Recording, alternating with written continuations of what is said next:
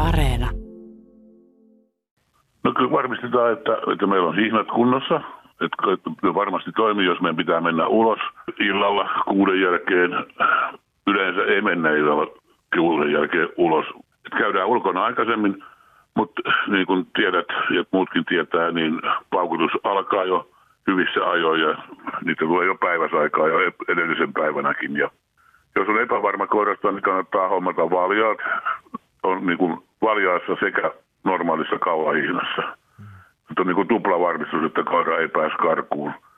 Ja kun menee ulos, jos on isompi, isompi koira, niin se hihna käteen käsiin sillä tavalla, että se ei pääse karkaamaan nykäsemällä se koira. Ja niin kuin kiinnittää huomiota enemmän sitten siihen ulkoilutilanteeseen.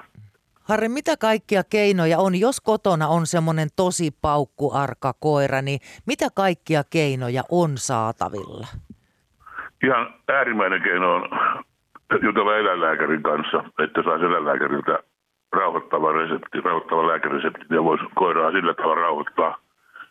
Tietysti sitten suljetaan ikkunat, laitetaan vähän musiikkia tai telkkaria kovemmalle, että se paukkujen ääni ei niin paljon kuulu sisälle.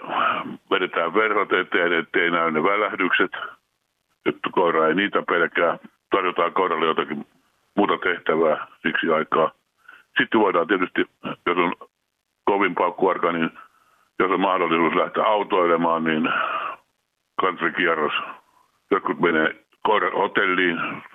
Lentokentällä Helsingissä on ainakin useampi hotelli, joka on joka uusi vuosi aatto täynnä koiraihmisiä.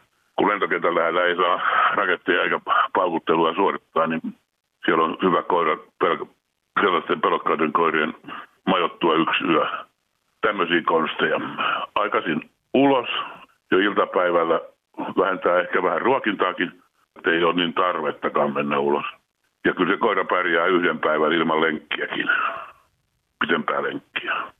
Harri, miten tärkeää on se, että miten sitten tämä koiran emäntä tai isäntä käyttäytyy? No siitähän se koira kaiken eniten ottaa itse, itsellensä niin kuin huomaa, että, että nyt isäntä tai emäntä on, alkaa hermostua ja nyt koirakin hermostuu. Koira osaa lukea sinua paremmin kuin se luulet ja se ymmärtää kyllä, että nyt alkaa olla jotakin, jotakin tapahtumassa ja normaali käytös, normaalit systeemit ja koira ei edetä myöskään omalle pihalle, vaikka olisi aidattu piha, niin ei edetä sinne aidattulle pihalle yksin. Kaikki mahdolliset konstit. Sitten jos se koira kuitenkin karkaa, niin sitten tota, on olemassa, Etsiäkoiraliitolla on sellainen puhelinpalvelu, joka päivystää uutena vuotenakin 24 tuntia, niin sieltä saa sitten apua, jos se koira karkaa, niin sitä ei kannata lähteä suinpäin perään ja juoksemaan ja jahtaamaan. Tuonne neuvontapalveluun voi soittaa jo etukäteen ja kysyä, että miten toimitaan. Meillä on koirien karvat, karvat pussissa, koiran nimi päällä ja, ja sitten siellä on koiran karvoja. Sitä etsiä, etsiä koiraa varten, että se saa uskomatonta kyllä, niin se saa niistä muutamasta karvasta hajun siitä karanneesta eläimestä ja useasti löytääkin sen. Harri Turtianen, sä oot nähnyt elämässä tosi paljon koiria ja jutellut näiden koiran omistajien kanssa. Minkälainen tuntuma sulla on, että onko niitä paukkuarkoja koiria paljon? No tähän 30 vuoteen, mitä nyt itse on harrastanut vähän reilusti, niin ei ole ihan hirveästi. Sadasta koirasta ehkä alle 10 joka tapauksessa, ja reilusti alle 10. Kyllä jokainen koirahan tietenkin siihen reagoi jollakin tavalla, mutta se, sitten mikä, mikä luetaan arkuudeksi, niin että se karkaa käsistä tai menee ihan panikkiin, niin, niin se minusta on arkuutta.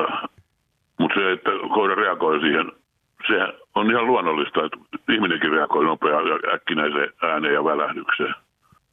Hei, mitäs kun tota, ottaa koiranpennun, niin miten sitä voisi sieltä alusta asti totuttaa esimerkiksi just näihin uuden vuoden raketteihin ja paukkuihin? Voiko sitä jotenkin kouluttaa, totuttaa siihen? Metsästäjät varmaankin totuttaa omia kasvattajaan ampumalla haulikolla ja erilaisilla aseilla. Ja koirat on vähän kauempana tietenkin alkuun, että ne niin kuin testaavat niiden paukkuarkuutta, on ne varmoja työkoiria.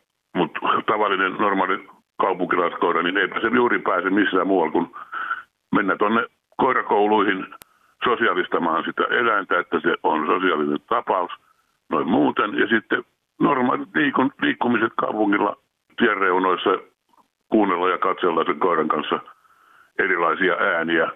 Sieltä niitä yhtäkkisiä ääniä tulee.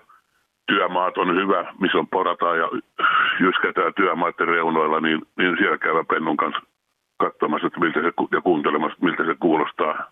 Ne on semmoisia ihan normaali jokamiehen älyttäviä juttuja, että siitä tavalla pystyy sit koiraansa pennusta saakka opettamaan niin kuin sosiaalisemmaksi ja, ja rohkeammaksi.